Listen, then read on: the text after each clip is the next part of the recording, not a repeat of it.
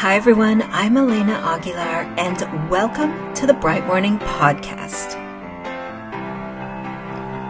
All right, friends, today I've got a Coach's Corner episode for you. This is a kind of episode where I hope you will feel like I am your coach, whispering into your ear, or maybe not whispering, and providing you with some reflection prompts, some ideas, and maybe a little bit of directive advice or suggestion. I'm very tempted to be really directive. Before I get into this episode, in which I'm really going to focus on how to make the most out of winter break, I want to quickly thank friend of the podcast, Aaron H. from Washington. Aaron, thank you for being a friend of the podcast. Your support allows us to create this without advertisements. And if you're interested in becoming a friend of the show, click on the link in the show notes. All right, let's get into this Coach's Corner episode. Okay, winter break is coming up. How are you going to spend it? What are you going to do? How do you want to feel during, after? That is what I want to coach you around today. So, folks, I just had a birthday. And whenever I have a birthday, I go into that deep reflection mode, thinking about what I've learned. This year, I'm reflecting on everything I have learned in my 52 years on this planet. And sometimes this reflection process makes me think or makes me wish, oh, I wish I had known that 10 or 20 years ago. This is different from a regret. It really is not a regret. It's more like, why did it take me so long to quit eating gluten? Or to learn how to place real boundaries around my time and my energy? Or like, why didn't I jump off that boat into the glacial waters in New Zealand? I mean, I guess that is a regret in there. I wish I had jumped off that boat, but it's also a prompting point for reflection for me. And in that one and in several other of my why didn't I? I wish I had, I wish I'd known, there's the presence of fear.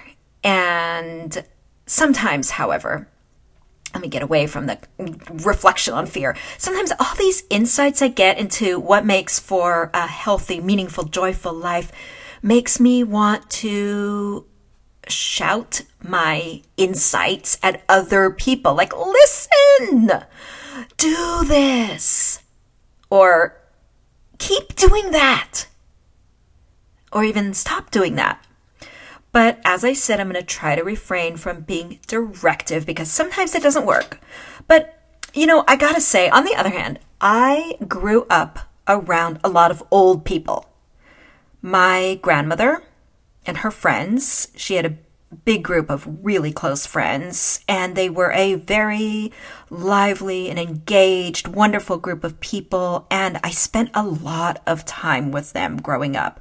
And I could talk to them about everything, and they would share their wisdom. And I would ask them also specifically, you know, when they were in their 80s and stuff, what they regretted, what they wish they had known. And I often felt like I was taking notes on what they shared. And I still try to spend time with people who are decades older than me whenever I can because I do think they have wisdom. And I try to glean the lessons to apply to my life. You know, as far as I know, we only get one. One wild and precious life, to quote the great Mary Oliver. Okay, I said I wanted to talk to you about winter break because winter break is coming up. How are you going to spend it? What do you need from this time? What's most important to you when it comes to these weeks? Really, most important. How do you want to feel in these weeks? How do you want to feel afterwards? And be honest with yourself. That's probably what I want to like scream at you if I'm going to be honest. Be honest with yourself. Be honest about your desires, not what you think other people want from you or what you feel like you need to do, but what do you actually need for yourself? Do you need rest? Do you need joy? Do you need celebration?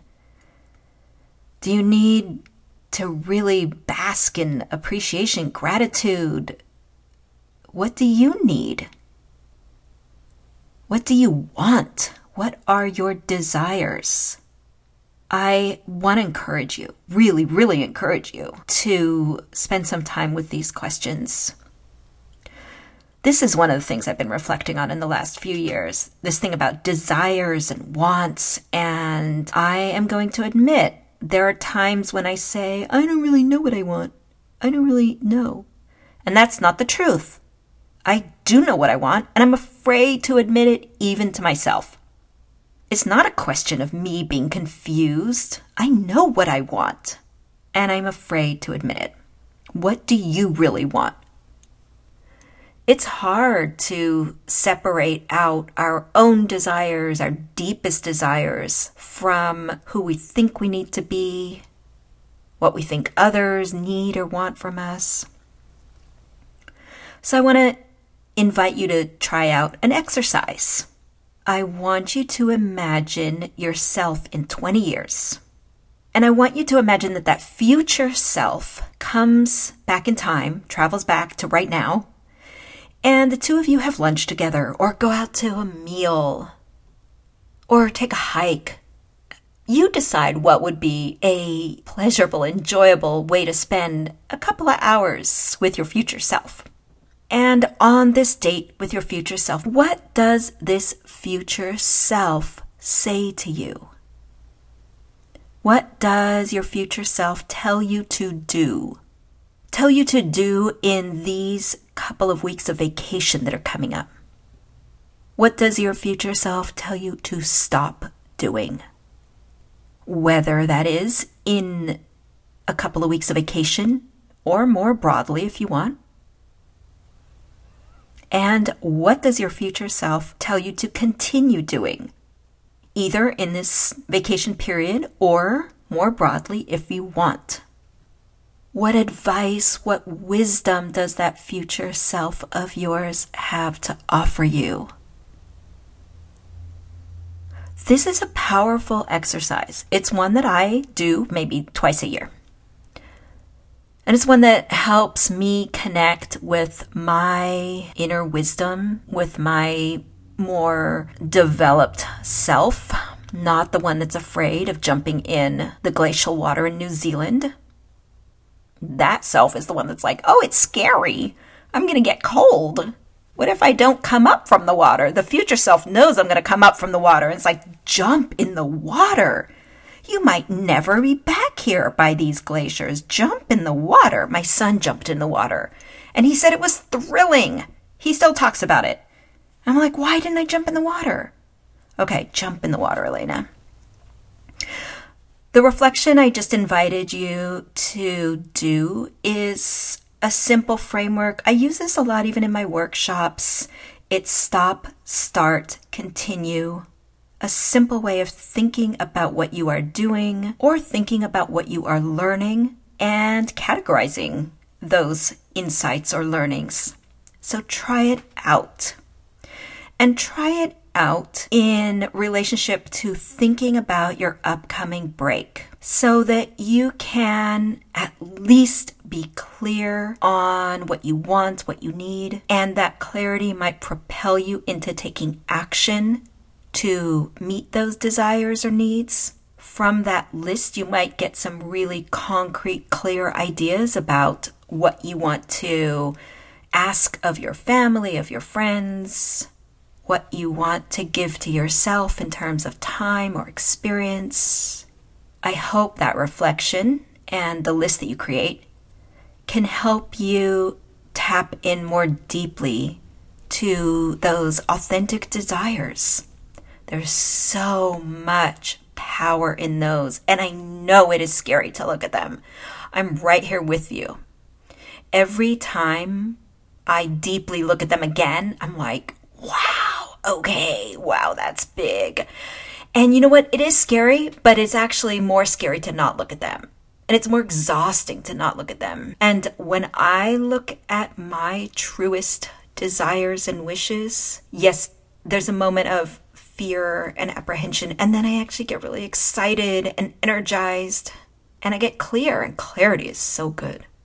Folks, this break that's coming up, I know how badly you need some break. I just don't know what that means to you, what precisely it is that you need, but I know you need a break. Because from folks that I've been talking to this fall, it seems like this fall, this school year, might now be the hardest ever. And we thought that 2020 was hard. We thought that the 2020 21 school year was hard. However, based on what I've been hearing, I think that educators might in the end conclude that actually it was the 2021 22 school year that was the hardest because resilience reserves were low coming into it, and all the uncertainty and the back and forth and the whiplash of close, not close, kids here, kids home, all of the ripples of chaos and uncertainty. And I don't need to tell you all that. You need a break. I know you need a break. But what does that look like for you? I hope you will be able to get some clarity on that. I really hope so. All right, friends, thank you so much for listening. I want to ask you if you enjoyed this show. I mean, you could consider this to be like a late birthday present for me.